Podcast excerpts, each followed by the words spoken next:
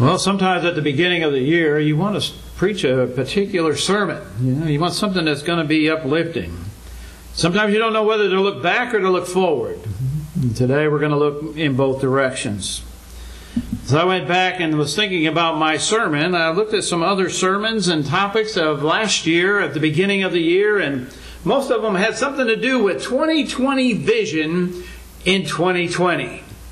And I thought, that's a pretty good title, and that's a pretty good title for our lesson today.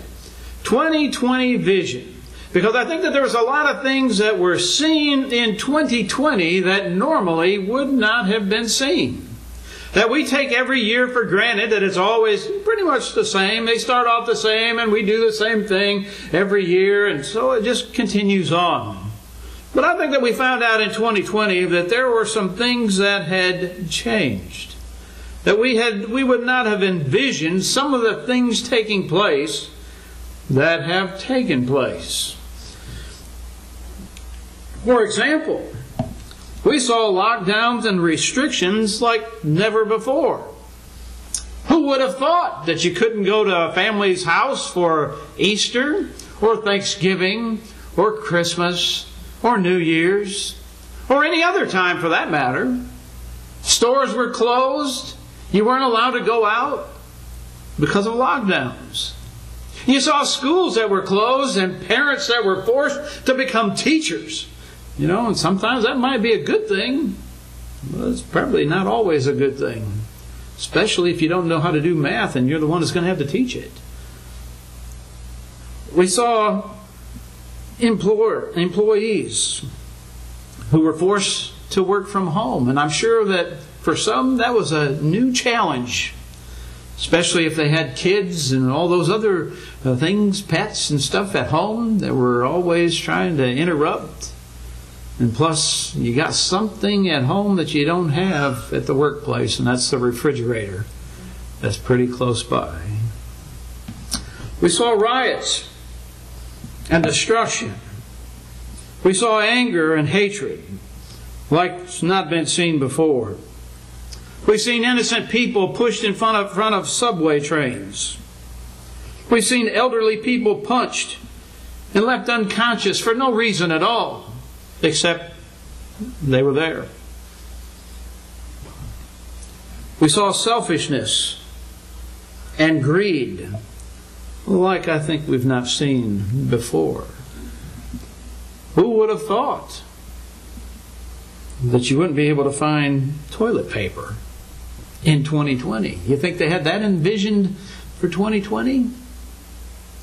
But I'm sure a lot of us went to the store and there weren't any toilet paper and there weren't any paper towels.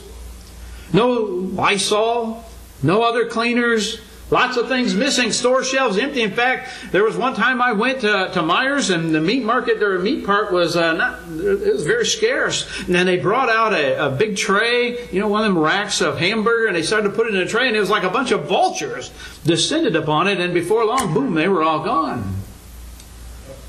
And you saw the stock boys, when they did have toilet paper, kind of just pull it out on a tray or on their wheeled cart and just leave and not say anything. And then again, people descended upon it very quick. Mask, wear a mask, but you couldn't find a mask because everybody bought them up. You might remember the uh, two young men, or two men, who went around Kentucky and Tennessee and bought all the hand sanitizer that they could after they heard of the first death in the U.S. Uh, from the coronavirus. And they collected 17,700 bottles and they had hoped to sell it on the internet for an inflated price. And thus they would make lots of money. But then their scheme was, re, was uh, uh, came to light and they ended up donating what they'd collected to the state. I think Tennessee. Yes, with our 2020 vision, we've seen a lot. And it's shown us a lot a lot of things that we really don't like. But what else have we learned? Why did those things happen? Why did most of those things take place? What was different about the year 2020? You see, as I said, things, these things don't happen in our country. We have rights. We have laws that protect us. We have all kinds of good things that help us. Stores don't normally run out of things like toilet paper and paper towel and, and Lysol. Why? Why did all that happen? I think the answer is kind of simple. I don't know about you, but I think it's kind of simple. The simple answer is because we were not prepared. We were not prepared for the crisis that took place. We did not expect all that has happened to happen. There are people that blame the, everything that has taken place on someone else. If you're a Democrat, it's the Republican's fault. If you're a Republican, it's the Democrat's fault. All I know is that it wasn't my fault. There was confusion on what to do. Wear a mask, don't wear a mask. Now wear a mask, but wear a scarf. Well, you can't wear a scarf because that's not going to work. Wash everything that comes into the house. You remember that? Go to the grocery store and have to wash off every little item that you brought in. In fact, they would say, take your clothes off at the door. Take your shoes off. Don't even bring them in the house. And then go put on something new. Something different. You can dine in, you can't dine in. You can only carry out. In some states, you can do anything and everything. Other states, you can't do anything. And all of that caused confusion and made you wonder who to believe.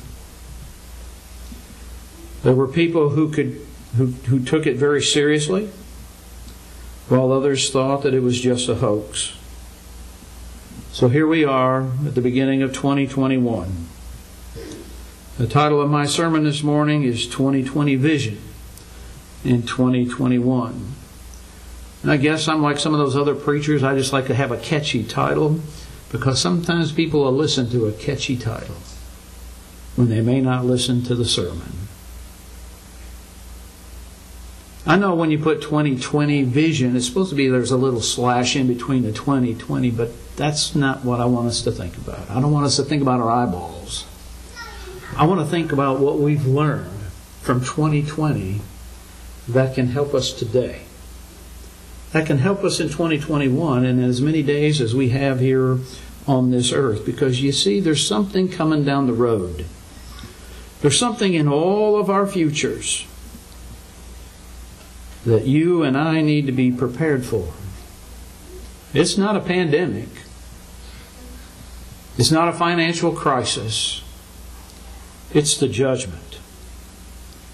And the Bible tells us that it will affect every single person that has ever lived on this planet. In 2 Corinthians chapter 2, or, 2 Corinthians chapter 5 and verse 10, it says, For we must all appear before the judgment seat of Christ, that every one may receive the things done in his body according to that he hath done, whether it be good or bad. And so the Bible plainly tells us that there's a day coming and that we're going to stand before our judge and we're going to be judged according to the life that we've lived here on this earth. And it doesn't matter whether you're a good person or a bad person. It doesn't matter whether you're prepared or unprepared. We're all going to stand there on that day and give an account of our lives. In 2 Peter chapter 3 and verse 10, it says, But the day of the Lord will come as a thief in the night, in the which the heavens shall pass away with a great noise, and the elements shall melt with a fervent heat, and the earth also and the works that are therein shall be burned up. So Peter is telling us that yes, there's this day coming. And we're all going to stand before God and we're going to give an account of our lives. We're going to stand before our Savior. And hopefully we're ready for that day. But it's going to come when we least expect it. It's going to come as a thief in the night. A time when we may think that it's not going to happen, but we need to be prepared. In Matthew chapter 24 and verse 36, it says, But the day and the hour knoweth no man, no, not the angels in heaven, but our heavenly Father only. So God is the only one that knows when that day is going to come. But the Bible tells us that that day is going to come and that we need to be prepared. We need to be ready for it. And don't think that because death comes into your life before the Lord returns that you're going to miss out on that occasion. Because the Bible tells us in Hebrews chapter 9 and verse 27 that it is appointed unto man once to die, but after this, the judgment. And so we're still going to answer, we're still going to have that judgment day, whether we're dead or alive when the Lord returns. And in fact, in John chapter 5 and verse 20, beginning of verse 28, Jesus said, Marvel not at this, for the hour is coming, in the which all that are in the grave shall hear his voice, and shall come forth, they that have done good unto the resurrection of life, and they that have done evil unto the resurrection of damnation. And so the question I want to ask is, doesn't it make sense that we would want to be prepared for the judgment? Doesn't it make sense that we need to do all that we can when we know that that day is going to come? We know that it's out there on a horizon and eventually it is going to get here and we need to be prepared for it. Shouldn't you want to be prepared for the judgment that will determine where you will be based on the life that you lived here on this earth? It will determine your destiny forever. So the question is, how do I prepare for the judgment? You know, we may not have been prepared for 2020, but we can be prepared for the judgment. How do I get ready for that day? For the answer, we need to look at the Bible. Because how do we know that there's going to be a judgment day? We know because the Bible tells us that there's going to be a judgment day. All those passages of Scripture that we just mentioned tell us that there's something ahead that we're going to, we're going to face. And so the Bible is what tells us about it. So wouldn't it make sense that the Bible would tell us how to prepare for it? And the Bible does. The Bible tells us in Romans chapter 3 verse 23 that all have sinned and come short of the glory of God. That means that I have sinned. That means you and I uh, have sinned. We're guilty. And we deserve to die because Romans chapter 6 and verse 23 tells us that the wages of sin is death, but the gift of God is eternal life. And so we deserve to die.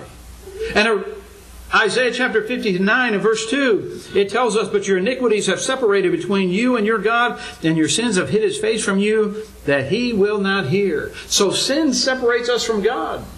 So we think the, the, the COVID is bad, the COVID virus is bad, but guess what? Sin is worse.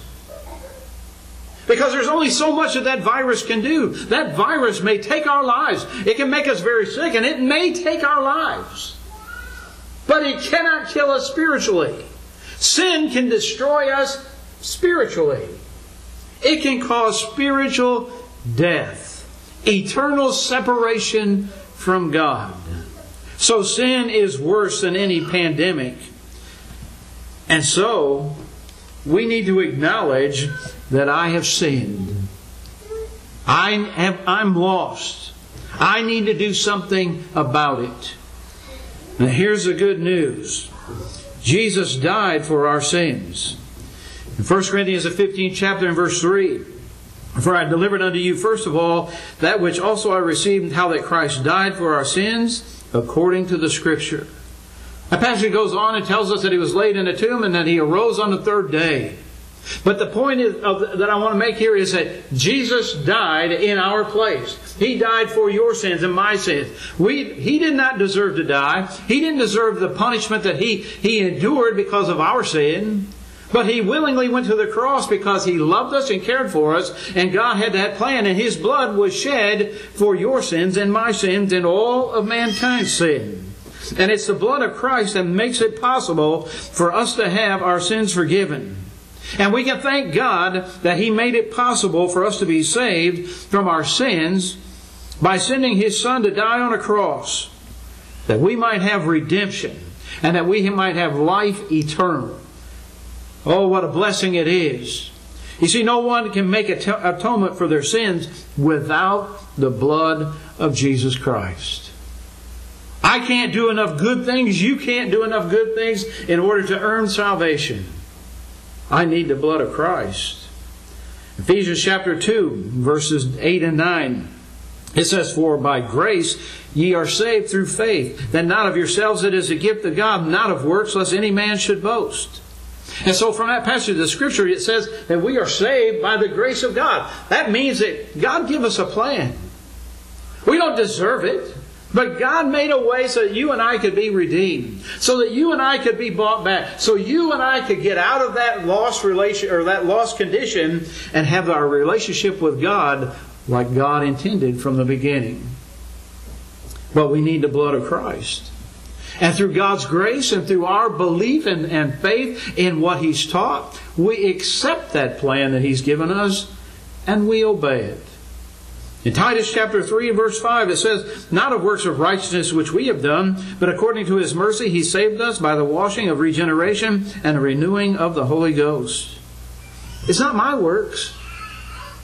You know, sometimes people say baptism is a work. Well, yeah, it's a work, but it's a work that God's told us about. It's a work that God has required out of you and I. It was Jesus who said that we needed to be baptized in order to be saved.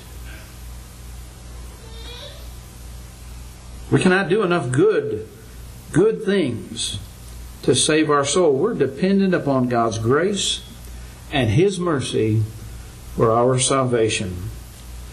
But that does not mean that there is nothing required for us to do. We still have things that we need to do. Jesus said in Matthew chapter 7 and verse 21, Not everyone that saith unto me, Lord, Lord, shall enter into the kingdom of heaven, but he that doeth the will of my Father which is in heaven. So if I want heaven to be my home, if I want to be prepared for that day that's coming, that judgment day, then guess what? I need to do and I must do my Father's will.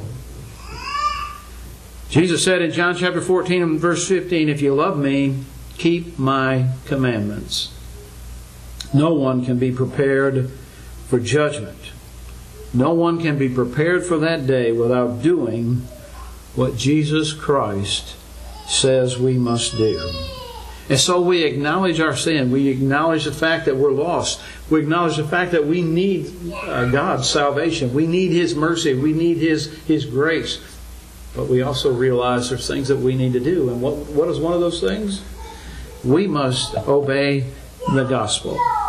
Jesus said in Mark chapter 16, 15, and 16 to go into all the world and preach the gospel to every creature.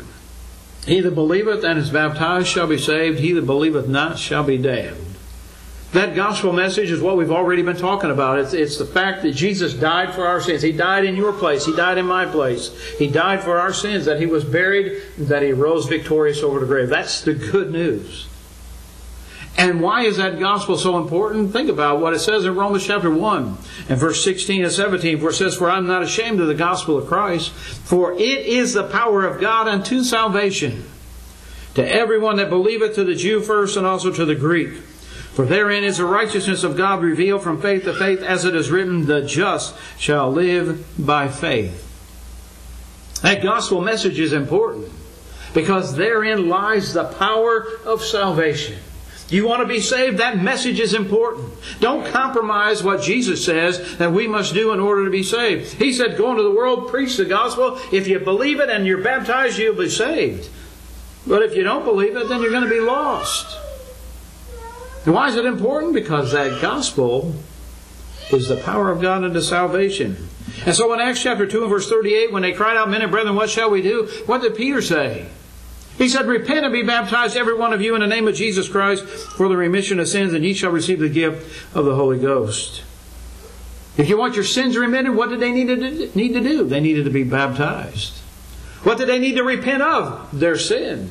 They were guilty of crucifying Christ. They needed to turn and put their trust and faith in God. Put their trust and faith in Christ as the Messiah who has saved, made it possible for them to be saved. And so Peter is saying the same thing that Jesus said when he said, Go into all the world and preach the gospel. He that believeth and is baptized shall be saved. That's exactly what Peter was doing on the day of Pentecost. And when you think about what Jesus did, dying on the cross for our sins, laid in the tomb and rise, raising victorious over the grave, so that you and I could rise victorious over the grave to a home in heaven if we're faithful to Him. We see that picture in Romans chapter 6, verses 3 through 6, where it says, Know ye not that so many of us as were baptized into Jesus Christ were baptized into his death? Therefore we are buried with him by baptism into death, that like as Christ was raised up from the dead by the glory of the Father, even so we also should walk in newness of life. For we've been planted together in the likeness of his death, we shall be also in the likeness of his resurrection. Knowing this, that the old man is crucified with him, that the body of sin might be destroyed, that henceforth we should not serve sin. Listen to those verses. We're planted together in the likeness of his death. So we go down into that water. We're laid in a tomb of water. Jesus was laid in the tomb when he died on the cross. So he came up out of that grave and he had been changed. We come up out of that watery tomb a new person, a new creature. Sins washed away by the blood of Christ. We go down in the likeness of his death. We come up in the likeness of his resurrection. Now, who, when you see those verses and you see the picture that's painted, who could say that baptism isn't essential to salvation? How could anyone say that? Jesus said it was. Galatians chapter 3, verses 26 and 27 For ye are all the children of God by faith in Christ Jesus. For as many of you as have been baptized into Christ have put on Christ. How do I put on Christ? Through baptism. 1 Peter chapter 3 and verse 21. Peter says, In a like figure, whereunto even baptism doth also now save us, not the putting away the filth of the flesh, but an answer of a good conscience toward God by the resurrection of Jesus Christ.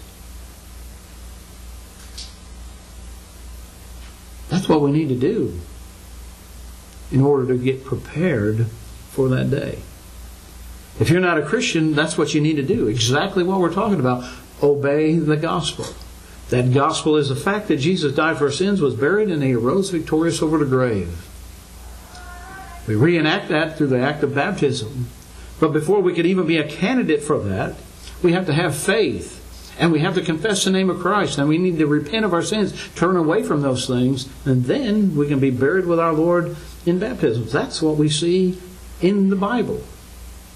The book that tells us there's a day coming, there's a judgment day approaching. It's the same book that tells us what we need to do to be prepared for it. And that's something that we need to do. And all of this is very important to us if we want to be prepared for the judgment. But the question is why? Why is it important to obey the gospel? I'll tell you why. 2 Thessalonians chapter 1 verses 7 and 8. And you who are troubled with us, uh, troubled rest with us. When the Lord Jesus shall be revealed from heaven with his mighty angels in flaming fire, taking vengeance on them that know not God and that obey not the gospel of our Lord Jesus Christ. Is it important to obey the gospel in order to be prepared for that day? It most certainly is. Why? Because the Bible says that the Lord is going to return to take vengeance on them that know not God and that obey not the gospel. So, brethren, we need to make sure that we're prepared. We need to tell other people about the message that they can, that they can be saved. Don't compromise what the Bible teaches us. Don't compromise what Jesus says you and I need to do. Because someone out there may may not like what we're saying. And I have people say, oh, you know, I, I think this is what I believe. You know, I, I, think it's all right. You know, what I'm doing is okay. I know it's not what the Bible says, but, uh, you know, I just feel good about it. And you have different religions that are saying the same thing. Well, I don't believe that baptism is essential. You know, just pray this prayer. That's all you got to do. Accept Him into your heart, and that's it. No, that's not what Jesus said. Jesus said believe, and yes, belief is important. But you have to follow through because he expects you also to repent. Then he also expects you to confess, and he also expects you to be baptized. So let me stress it again obeying the gospel is very important if you want to be prepared and saved on the day of judgment. And even after you've obeyed the gospel, you must continue to be faithful. That word faithful isn't really a very long word at all. But there's a lot in that verse. And sometimes we, you know, we just take things for granted. You know, obey the gospel. We, we've grown up in a church or we've, we've studied, we know what that means. A lot of times people out there don't know what that means, and so I've hopefully explained it a little bit in this sermon. But sometimes when we say be faithful, what does that mean? What does that involve? You know, just be faithful. That's good. You know, you got five steps on how to become a Christian, but afterwards, be faithful unto death. What does that mean? That means that we're supposed to study. That means that we're supposed to pray. That means that we're supposed to attend services. That means that we're supposed to say the things that God wants us to say. We seize the opportunities to do good to all people, especially those in the household of faith. We, we do a lot of things. There's a lot of things involved in that. We watch our language. We watch our attitudes. We watch our motives. We do all of those things. That's all involved. And a lot of other things that I don't have time to mention this morning are involved in that simple word of be faithful. But it's important that we be faithful, that we continue on. And the Bible wants us to understand that it's not something that you just obey the gospel and then you're done. That's it. God expects you to continue to do what He's told you to do even after you become a Christian. Jesus said in Luke chapter 9 and verse 62, No man having put his hand to the plow and looking back is fit for the kingdom of God. In other words, when we become a Christian, don't look back at the world and say, Oh, I want to do those things.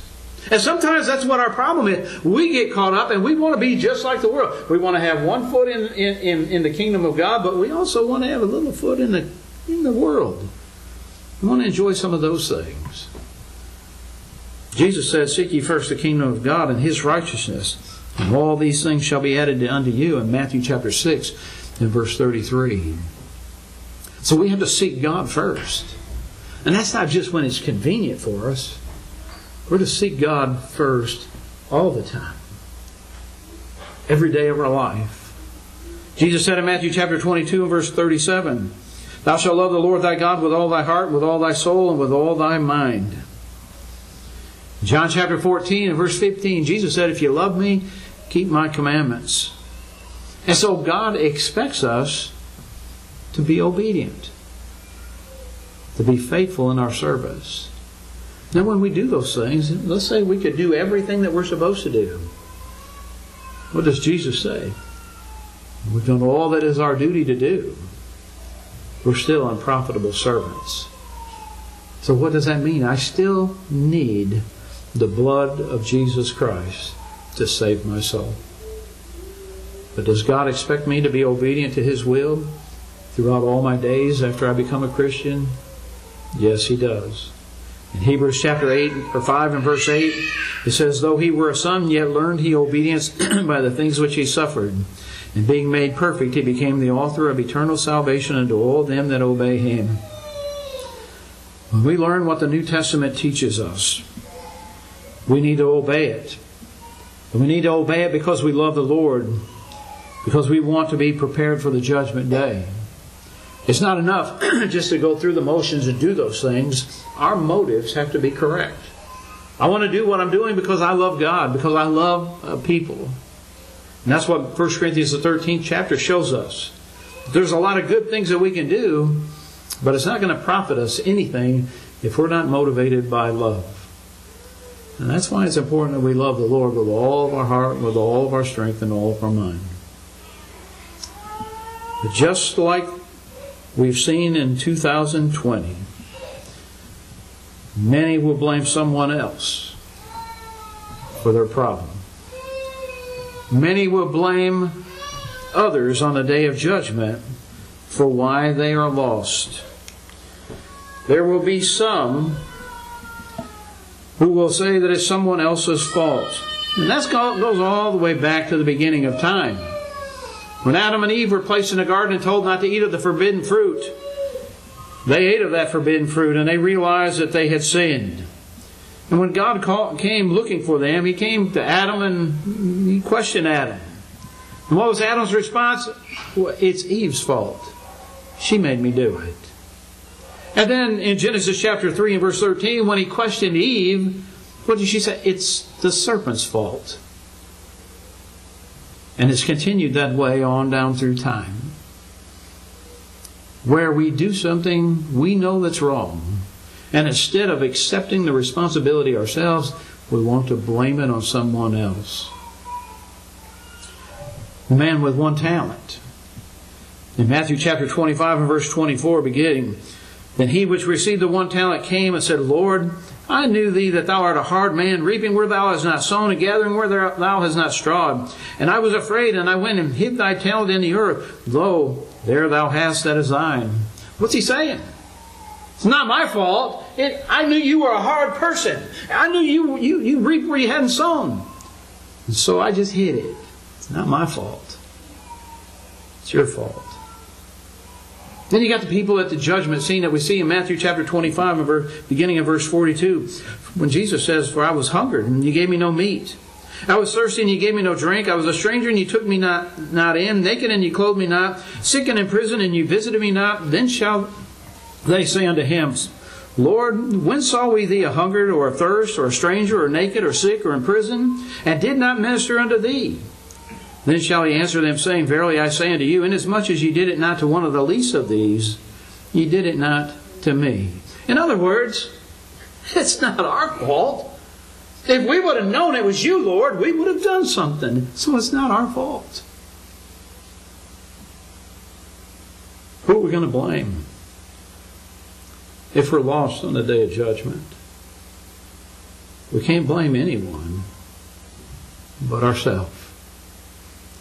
It's not going to be someone else's fault because God's done all that He can do so that you and I could be saved. Then, just like in 2020, there will be those who are confused and are confused on what to do. There are hundreds of different religions out there in this world. Many of them say different things you need to do in order to be saved. Sometimes they justify their actions by saying, well, times have changed. You got false teachers that are out there telling people what they need to do to prepare for that day when in fact they're leading them in the wrong direction. They're not taking them to what the Bible says, it's what their opinion is, or what they think, or what they hope. Thus, all of those religions and all of those teachings make you ask the question who do you believe? Let me tell you this morning who to believe. Don't believe me. Believe the Word of God. Trust Him. It was Jesus who said in Matthew chapter 7 verse 21, verse we've already talked about, Not everyone that saith unto me, Lord, Lord, shall enter into the kingdom of heaven, but he that doeth the will of my Father which is in heaven.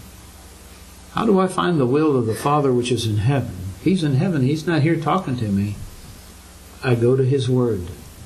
The same Word that tells me there's a judgment day coming, the same Word that tells me what I need to do to be saved, is the same word that eliminates all the confusion in this religious world. Study that word, read that word, but do it with an open mind. Don't go in with preconceived ideas. Don't go in saying, This is what I want to look for, this is what I want to find, because you can pretty much find whatever you want if that's what your goal is. Our goal should be to find out what God wants, not what someone else wants. Jesus said, Why call ye me Lord, Lord, and do not the things which I say in Luke chapter 6 and verse 46. So Jesus is expecting people to do what he said. And what did he say? In order to be saved, believe and be baptized. He also mentions repentance and his, confessing his name and having faith. He mentions all of those. Which one can I leave off? None. Because 2 John verse 9 says, Whosoever transgresses and abideth not in the doctrines of Christ hath not God. He that abideth in the doctrines of Christ, he hath both the Father and the Son. So if I'm not telling people what God's Word says, and exactly what God means with that word, then I'm leading people astray. And I'm not in the doctrines of Christ, which means I'm not abiding in Christ and I don't have Him or the Father walking with me. Who knows better than Jesus about what we need to do to prepare for the judgment? Trust God. But just like the pandemic, there are those who take it seriously, and then there are others who think it's just a hoax. There are some people who believe that what this Bible says is true. And there are some people that take it very seriously that they want to be prepared for that day, but then there's others that just kind of look at the Bible and say, that's just something that man came up with. That it's not real. That it's just a hoax. Jesus said in John chapter 12 and verse 48, He that rejecteth me and receiveth not my words hath one judgeth him. The word that I have spoken, the same shall judge him in the last day. We're going to be judged by the words of our Lord. Whether we think it's real or fake, we're going to be judged by His words. In Psalm chapter 14 and verse 1, the fool has said in his heart, There is no God. So don't be one of those who thinks it's just a hoax. Take it seriously. And finally, just like the things seen in 2020 that we thought would never happen in America, some think that the judgment will never happen. And Peter warns us about people like that in 2 Peter chapter 3 and verse 3. When he says, knowing this first, that there shall come in the last days scoffers, walking after their own lust, and saying, Where is the promise of his coming? For since the fathers fell asleep, all things continue as they were from the beginning of the creation. It's going to happen. We may be here next year, we may not be. It could happen today, and the question is if it happened today, are you ready? Are you prepared, or are you unprepared? You see, you can't be surprised when it takes place.